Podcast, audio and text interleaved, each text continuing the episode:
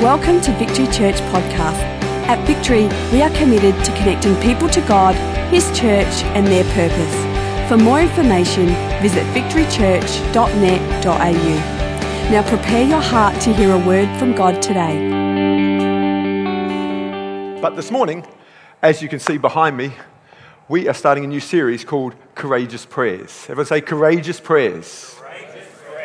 This is a really an extension of our last series, which was Essentials, whereby we looked at the things that are essential in order to have an ongoing relationship with Jesus. And we touched on four areas in particular. We looked at the church, we looked at the Bible, we looked at prayer, and we looked at fasting. But we really skipped over the prayer aspect. And so I want to pick up the prayer component over these next three weeks. We're going to be looking at uh, three prayers that you need great courage to pray.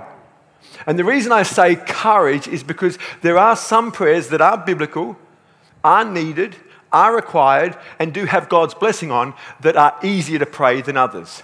And those prayers might go, Bless me, Lord.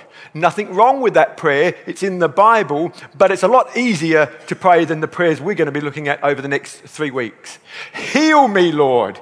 Give me, Lord. All biblical prayers, but if we're honest, they're easy to pray and they're the prayers that we go to. They are our go to prayers. You know, bless me, Lord, give me, Lord, prosper me, Lord. Nothing wrong with them, but they are safe and they are easy.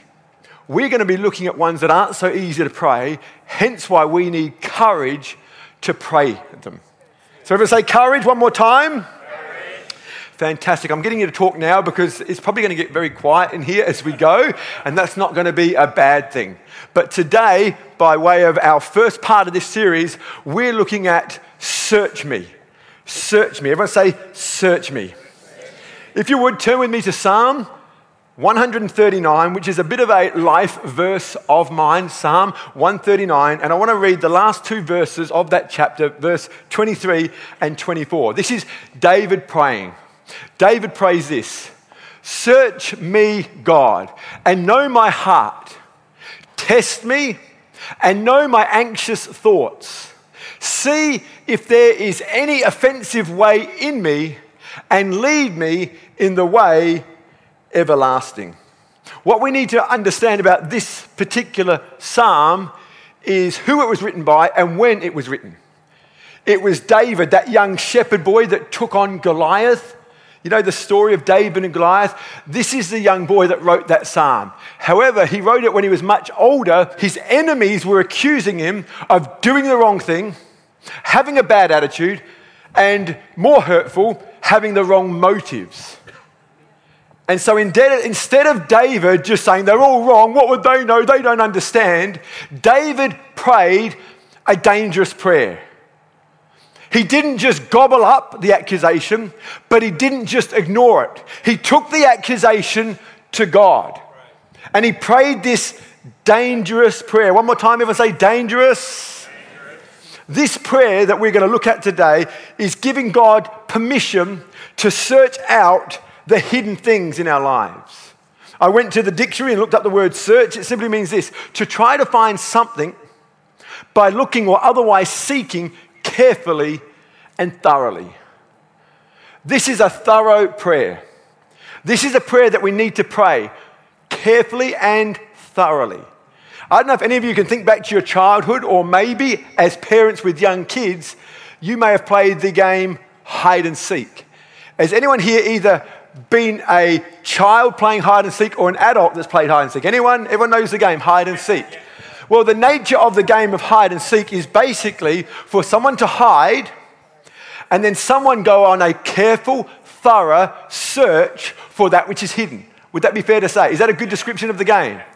And so, if uh, your kids are anything like my kids, and let's be honest, my kids probably did just what I did when I was a kid, is that we'd go and hide, and there they go, they go and hide, and I count as the dad, I count to 10. Well, I actually count down from 10, 10, 9, 9 coming, ready or not. And most of the time, what gave our kids away was the fact that they were giggling and laughing. You could hear them, which is quite cute. And so you just play along. I wonder where they are. I wonder where they are.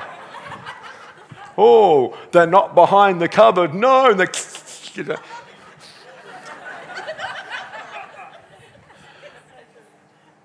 I wonder if they're behind the bin. No. And then you come to where they actually are. You get on your knees and you look under the bed, because that's where all kids hide. and you say, I found you. And if your kids are anything like my kids, this is what they did. They would shut their eyes and figure that because they couldn't see you, you couldn't see them. And so in their mind, they thought the game was still going, but the game was well and truly over because they'd been caught, they'd been found out. Just because you can't see someone doesn't mean they can't see you. And, and I, I feel like that little picture that I've given you of our family represents a lot of what we do with God. We have things in our life that are hidden. And because we refuse to look at those things in our life that are hidden, we feel no one can see them, least of all God. But what you need to understand about the crux of this prayer of David's, he had a revelation about God in order for him to pray this prayer. And if we are going to pray this dangerous prayer, it must be on the foundation that David had of who God is. And in the very same Psalm, Psalm 139, verse 7, it goes on to say this David says, Where can I go from your spirit? Where can I flee from your presence? If I go up to the heavens, you are there. If I make my depths in the bed, you are there. And if I rise on the wings of the dawn, if I settle on the far side of the sea, even there your hand will guide me, your right hand will hold me fast. If I say, Surely the darkness my translated version is if I shut my eyes tight enough. Surely, if the darkness will hide me and the light become night around me, even the darkness will not be dark to you. The light will shine like the day, for darkness is as light to you. This is the revelation that David had in order to pray the prayer he prayed in verses 23 and 24. He had a revelation that God was an omnipresent God. The word omnipresent simply means he's everywhere all at once. And so when you try and hide things from God, um, there's no hiding. Remember way back in the Garden of Eden, the very first human beings that came to planet Earth, Adam and Eve, it said they sinned and then they tried to hide from God.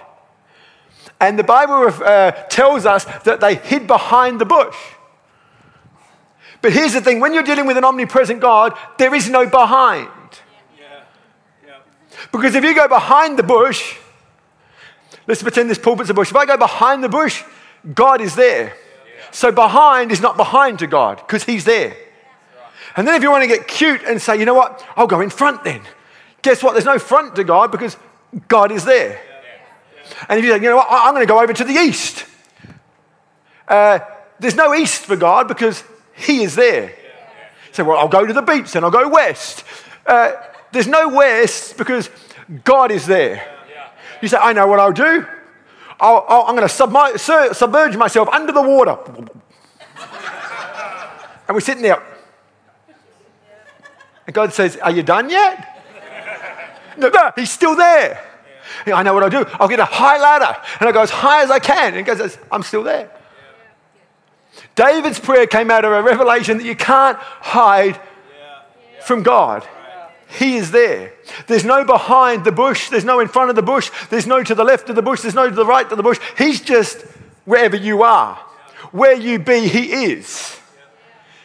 Which is a little life lesson for those who are trying to run away from God, like Jonah did in the Old Testament. He got on a boat and sailed in the opposite direction where God had told him to go. God was there. God creates a little storm. I don't know how he did it, but if I was God, I would do it all kind of crazy ways. Just, and, and then they recognize it's actually because of Jonah that the storm is, so they throw him out. And Jonah's sinking, and a whale comes along. And guess who's in the whale? God. It's just crazy. God was in the boat, he was in the storm, now he's in the whale. He's everywhere. And David had an understanding that we are dealing with an omnipresent God. You can't run and you can't hide because He's there. He's ever present in our lives. And so, with this revelation, David prays that God would search three areas of his life. Want to know what they are? This is a dangerous prayer. Are you ready for it? The first area that David asks God to search is his heart. He says, Search my heart. Why would he pray this prayer? After all, God knows our heart. God is all knowing, so why bother praying this prayer when God knows? I'll tell you why. Because it's not about what God knows, it's about what God wants to reveal to us. Remember going back to the story of Adam and Eve in the Garden of Eden? They were hiding behind the bush, and God asks this question. He says, Adam, Adam, Adam, Adam, Adam, where are you? Now, at that moment, you need to understand this was not a question based on geography. God knew exactly where he was. This was not like, oh my gosh, we've lost Adam. God is not like a parent like we are.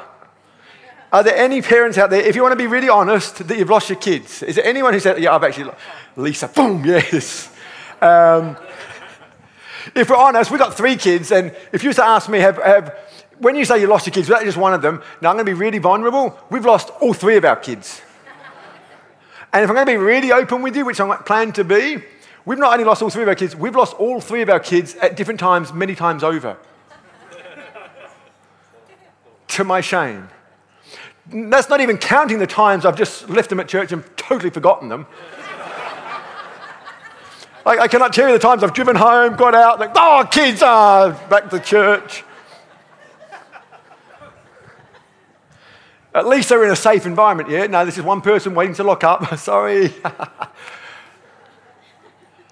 Forgotten our kids. So when God says to Adam, Where are you? He's not having one of those moments that I've had as a parent. He's all knowing, he knows exactly where Adam is. But what he's trying to do is help Adam locate where he's at. So the question could be translated Adam, where are you at? Because just yesterday, Adam, I came into the garden in the cool of the evening and we talked and we walked together.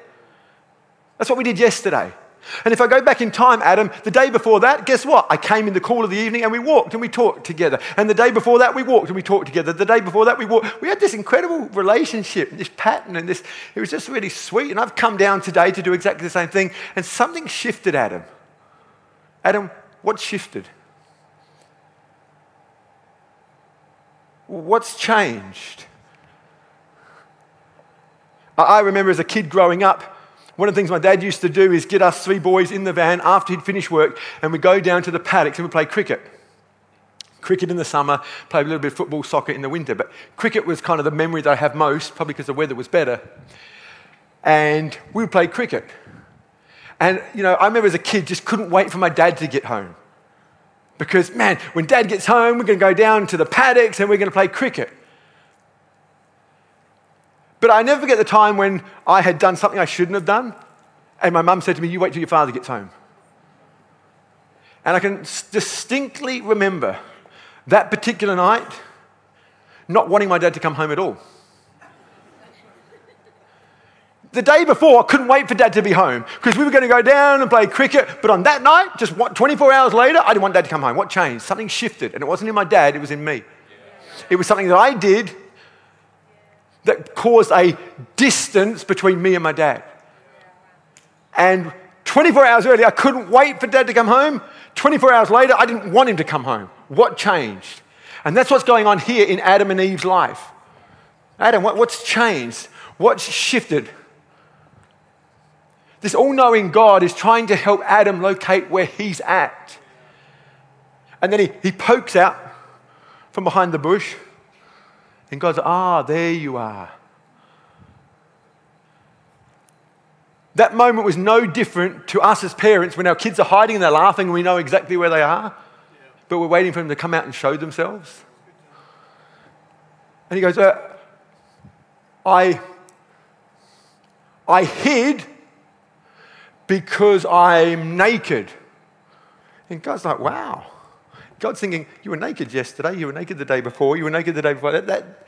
He says, um, Who told you you were naked?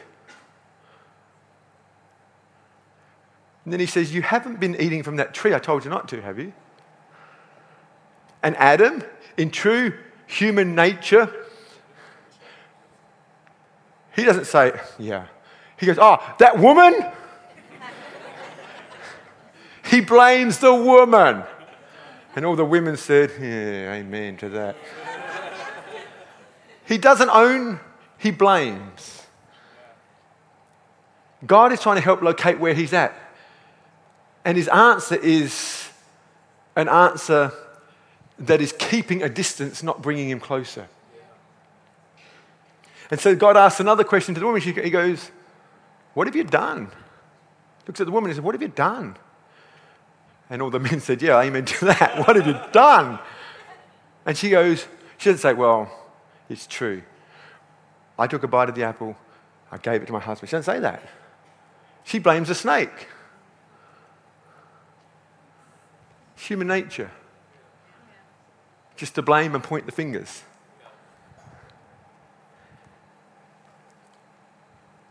And so when we say search our heart, yes, God knows our heart. But this is a prayer for God to reveal to us where our heart is. See, our understanding of our heart is that it's good heart. I've got a good heart. You've got a good heart. We've all got a good heart. But that's not what the Bible says. In Jeremiah chapter 17, it actually says, the heart is deceitfully uh, is deceitful above all things and it's beyond cure. I mean, these are strong words. He says, Who can understand it? I, the Lord, search the heart and examine the mind to reward each person according to their conduct, according to what their deeds deserve. The truth is, our hearts aren't as good as we think they are. The truth is, we all deceive people, we're all liars by nature. But the most common lie we tell is one we tell ourselves.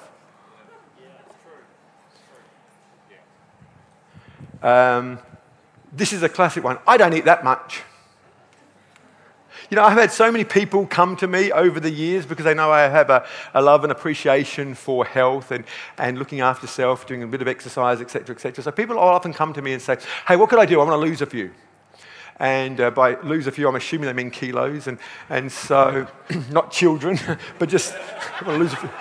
And so, this is the first thing I do. I get them to do an audit on what they're eating, and I say, I want you to write down everything you eat this week. And they look at me like, well, what's the point of that? I don't eat much. That's not the problem. I said, that's fine. I'm sure it's not. I've learned to say, I'm sure it's not. But how about, I'm not asking you to think about what you've eaten this week. Let's start from this day. Let's write down today, when you leave, what you eat.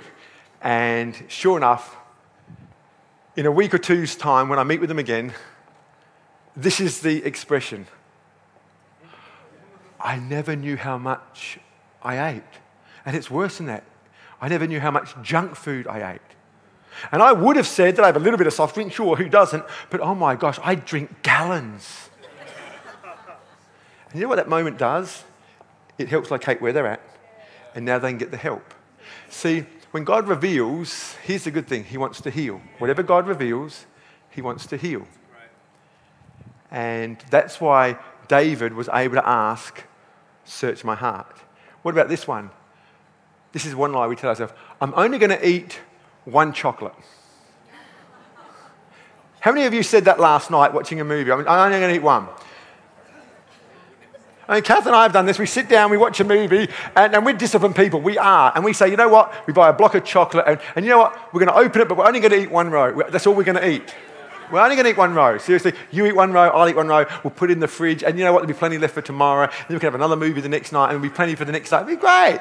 And we, we are so deceived. We look at each other, yep, good deal. We actually think at that moment, we are just going to eat one row. We're just going to eat one row. That's what we're going to do.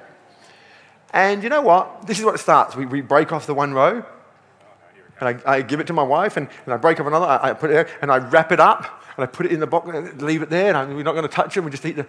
And I don't know what happens, but I'm not sure what happens next. I'm not sure. It's a blur. Every time, it's just like a blur.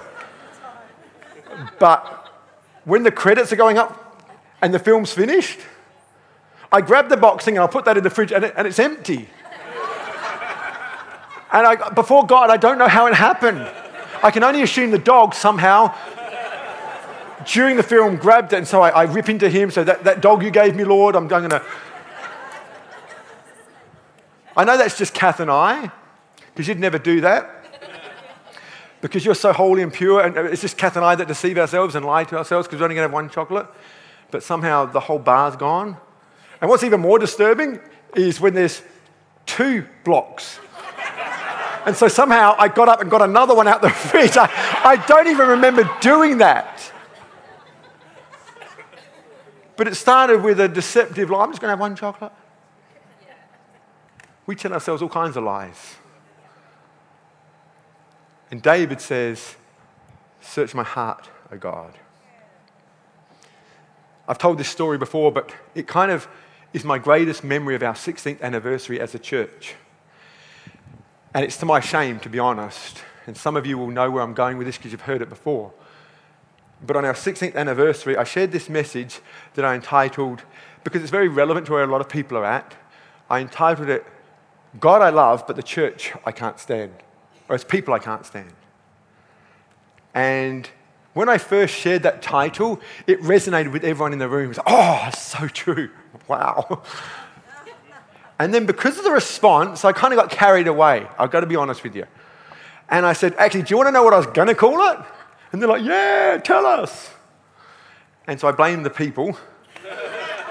and I said, I was going to call it this, this, and this. And, and I used a word that is not appropriate for church or it's not appropriate, and I wouldn't want my children using it. And so it was just wrong. But our church being the church it is, they're like, ah, that's so, yeah. And I said, and I thought, well, this is great. I said, actually, I was, I was just letting, do you want to really know what I was going to call? it? So I, I just actually used another word to, as a feeler, and then I thought, oh, they actually want to know. So I, I shared what I was really going to say, and then I just, I felt this conviction. But I had to preach, so I kept myself busy. Considering I'm a man of God, I'm under pressure at times, so these things happen, and so I've just got to do the job. And so I preached, and, and uh, I, I, shook everyone's hand until there's no one in the uh, auditorium. And then I thought, you know what I'm going to do? I'll make some pastoral phone calls. Hey, how you doing? Just thinking of you, praying for you. Hey. How's those kids? We don't have kids. Oh, you know, just talking away. oh, by kids I meant dog. Oh, yeah, I knew you had a dog. That's and, and I'm phoning people, and, I, and I'm sensing that they're on the other side going, why is Tony ringing me on a Sunday afternoon?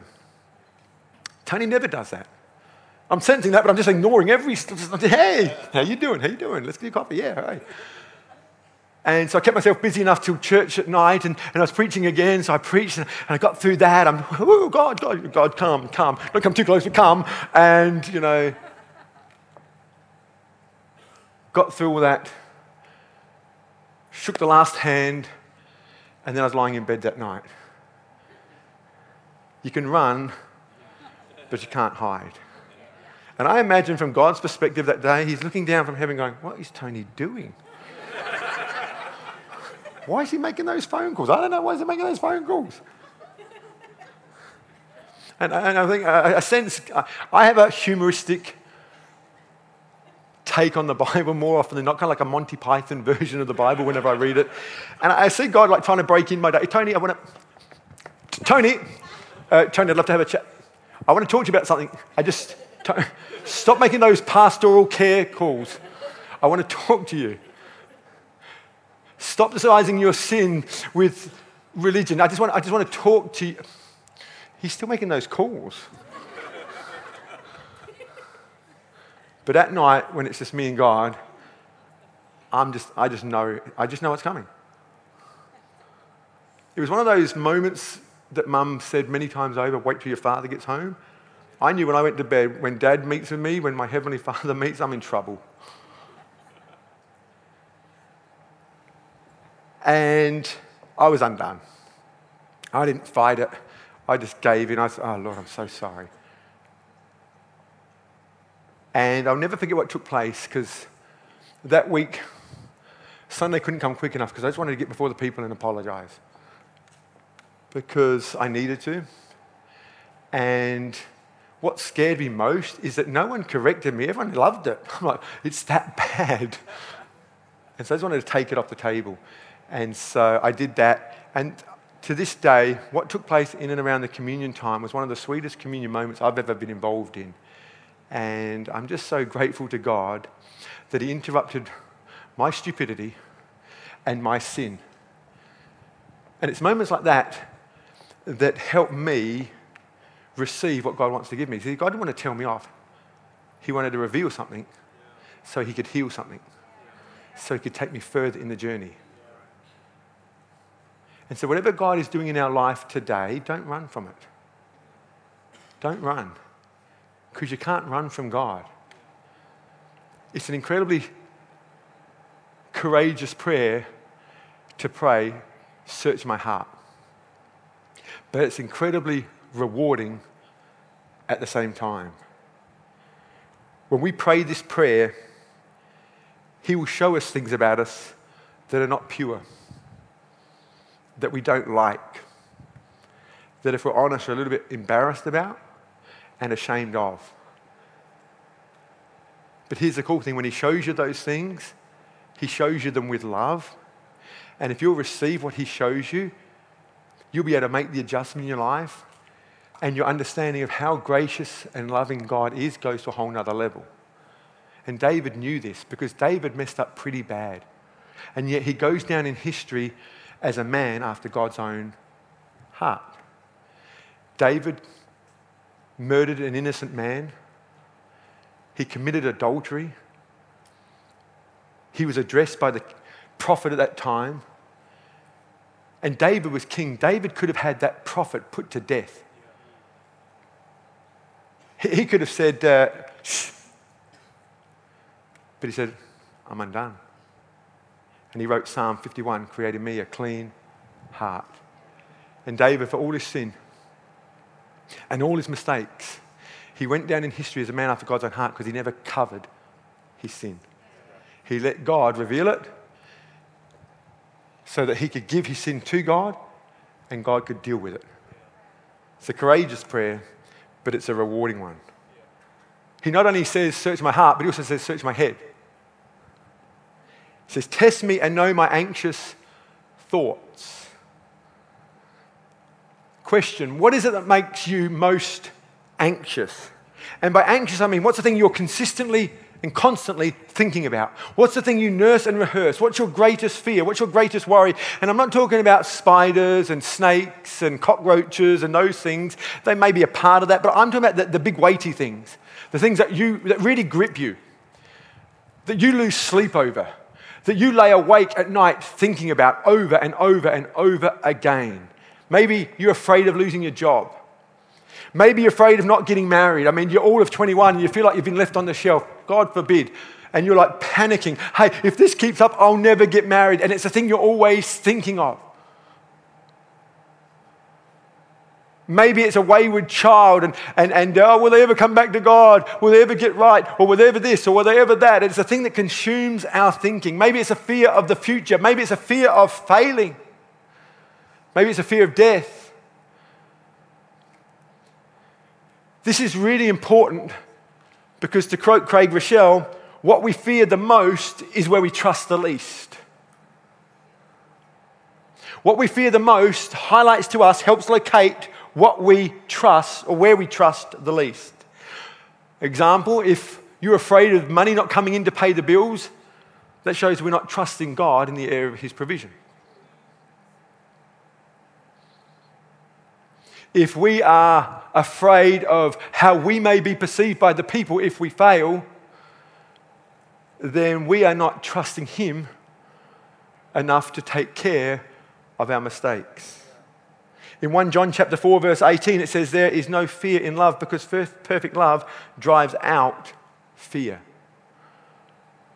David prays, search my heart. Search my head. Where am I not trusting you, Lord?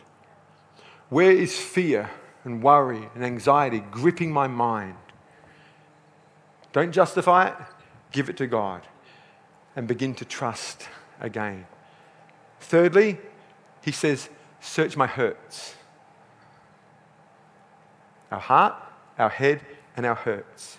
See if there is any offensive way in me. In other words, show me anything about my life that is inconsistent with your truth.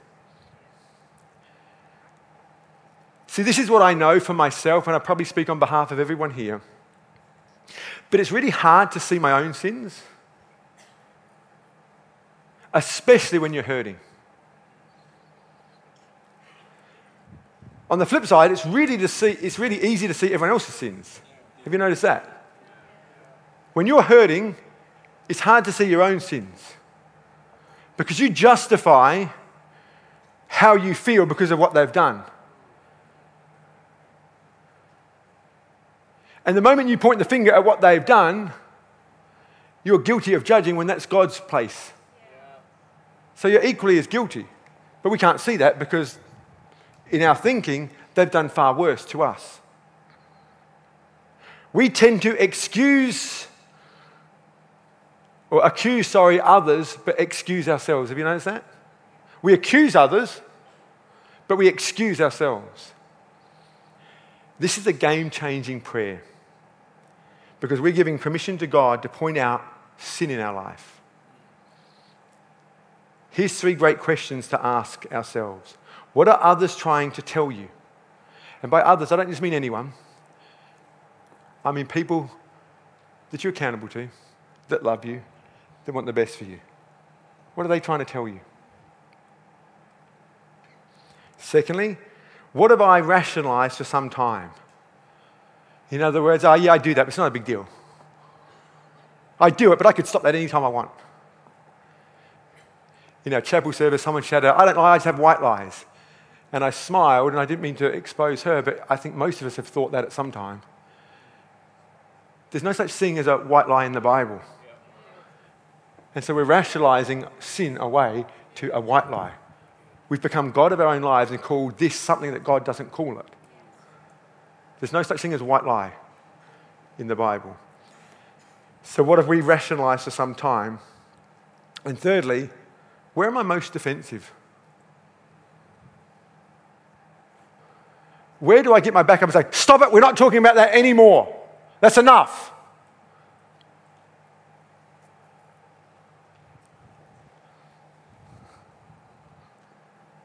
When we pray this prayer, God will point out some things that we've been trying to explain away for some time. And can I say, when He does that, don't deny the truth, because denying the truth doesn't stop it being the truth. Yeah. Submit to what God is showing you, and He'll bring it to light. See, the Bible says that we need to confess our sins, but it says we need to confess our sins in two areas. The first one, it says, confess your sin to God, and He is faithful and just to forgive us of our sins. So when you confess your sins to God, you receive forgiveness. And when we've sinned, that's what we need. Primarily, we need forgiveness. But when we confess our sins to others, we get our healing.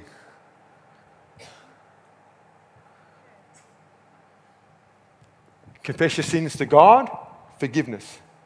Confess your sins to others, healing takes place. And we are people that are in desperate need of forgiveness and healing. If we don't get the healing, we're going to live hurt lives. And hurt people hurt people. Hurt people always find each other. It's amazing the churches that get started out of hurt people getting together. They get together out of what they don't like about someone or something. That's, that's their commonality not out of what they are for, but what they're against and who they don't like and what they didn't like about that. Churches all around the world get started like that. And it's not godly. And if we could be bold enough or audacious enough and courageous enough to pray this prayer, it could stop that. It could stop that. But again, it's not a safe prayer. I did say that at the beginning, didn't I? It's going to take courage. It's going to take strength just to silence your own accusations and let God speak to you to be able to hear Him. Need the band to come up, that'd be great. David prays three areas search my heart, search my head, search my hurts.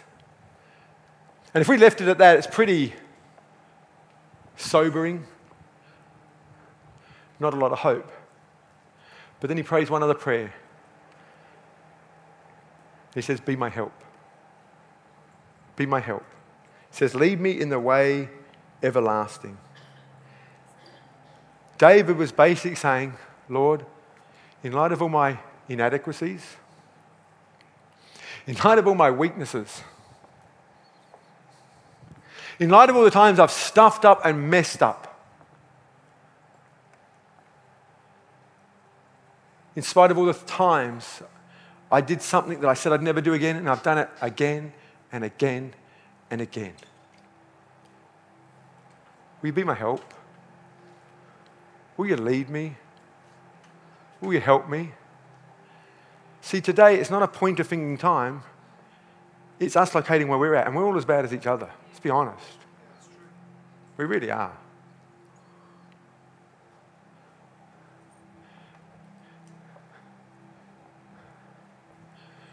The only difference between my example of the chocolate and what I'm talking about now is the, chocolate's less, the chocolate is less damning. But it's the same principle.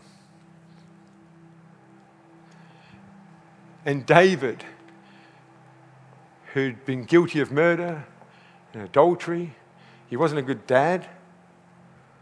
He really wasn't. But he was able to take this prayer to God on a daily basis, I believe, and receive what he needed. See, what God reveals, as I've already said before, he heals. See, this is what I know to be true. For whatever we're facing today, there is grace available for your situation, for your sin, for your circumstance. There's grace available. There is grace to be received today for you. But that doesn't mean you will receive it. Because just as grace can be received, grace can be rejected. God's heart is that you would receive His grace today, but it does not mean that you will receive it. But it's available if you want to. And in order for us to receive it, because you might say, Well, I, I want to receive it. If I said to you, who wants, who wants the grace that's on offer to be rejected? Who wants that? No one. But God has a thing called His ways. And in order for us to receive from God we have to follow his ways.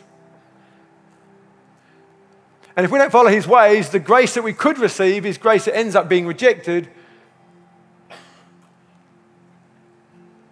Jonah chapter 2, verse 8 says this Those that cling to worthless idols forfeit the grace of God that could be theirs. The grace that you want could be yours today. That peace you crave the tiredness you've had from hiding from God and everyone else and the tax man and, and, and whatever it is that you're hiding from, that lifestyle, you can have peace today.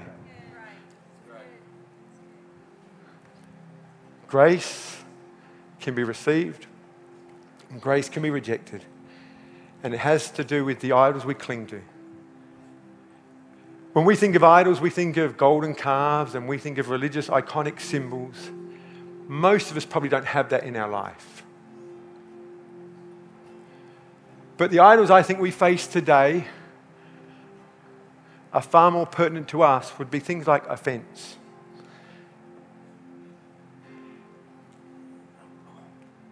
There's an invitation to receive God's grace today, but in order to receive it, you've got to let go of something. You've got to let go of that offense.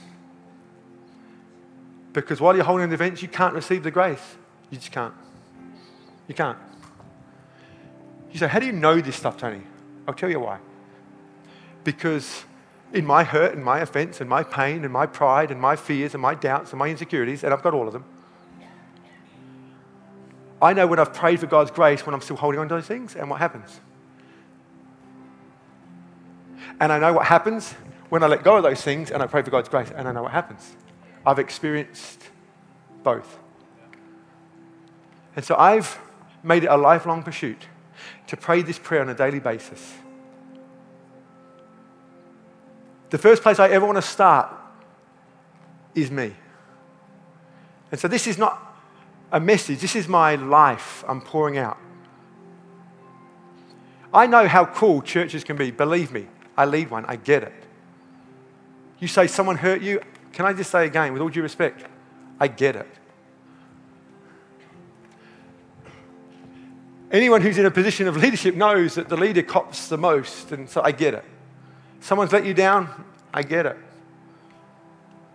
You've let someone down here, I get it. I've let people down too. But they said something bad about me and it's not true. Hey, hey, whoa, I get it. And we leave churches to go to another church, but it's going to happen again. See, when Paul had a thorn in his flesh, whatever that thorn was, I think it was a people problem because there's no greater pain than people pain. And Paul pleaded three times this thorn be removed, it be removed, it be removed. And God says, nothing. And when he speaks, he says, My grace is sufficient for you. And Paul learned something that we can learn from today that it's not the absence of the thorn, it's the presence of his grace. So we're praying the wrong prayers. Get me out of here. Give me respite. I said, That's fine, but there's something in your heart I want to deal with. And so a courageous prayer, a better prayer, is search my heart, Lord.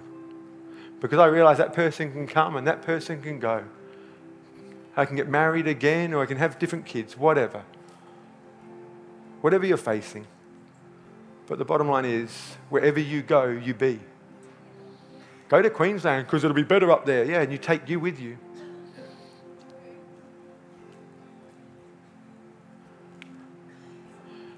Go to the Bahamas because, you know, whatever. But David says, Search my heart. Search my head, my stinking thinking.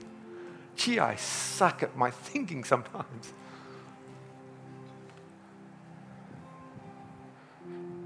Grace is available. And so I've learned the secret of not, not sinning. Oh my gosh, I wish I had. But I have learned the secret of God exposing my sin so I can live pure before Him and man that I can receive the grace. Because it's the grace I need more than the removal of this thing or that thing. So, will you stand with me? I want to close with us praying this prayer.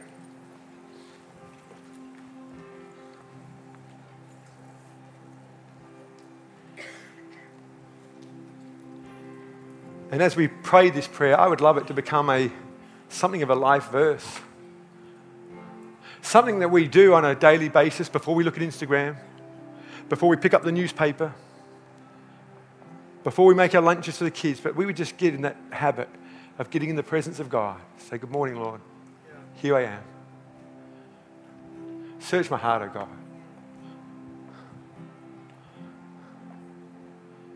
See if there's any anxious thought in me. Hey, maybe, Lord, there's some offense. Lord, I give you permission to show me any offensive way in me. And because I'm very ready to receive that there will be, will you, will you lead me out of this?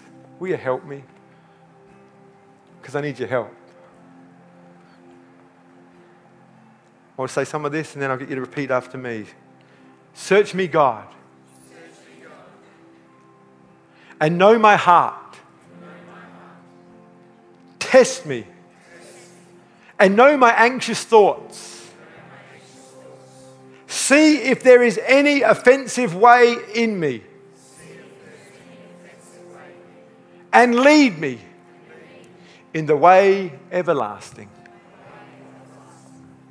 It's the most freeing prayer that a man or woman can ever pray. But can I say, once we pray that, don't do it as a mantra. Don't do it out of sheer rhetoric. This is not a certain heart of God. This is a, a waiting moment. This is God speak to me. Do an audit on my life. And this is what I know. God is so caring. He's so kind. He's so loving. That whatever He does reveal, He wants to bring healing. He's not against me, He's for me. And if God be for me, who can be against me? This is my confidence in praying this prayer. Thank you for taking the time to listen. If you have any questions, please email us at admin at victorychurch.net.au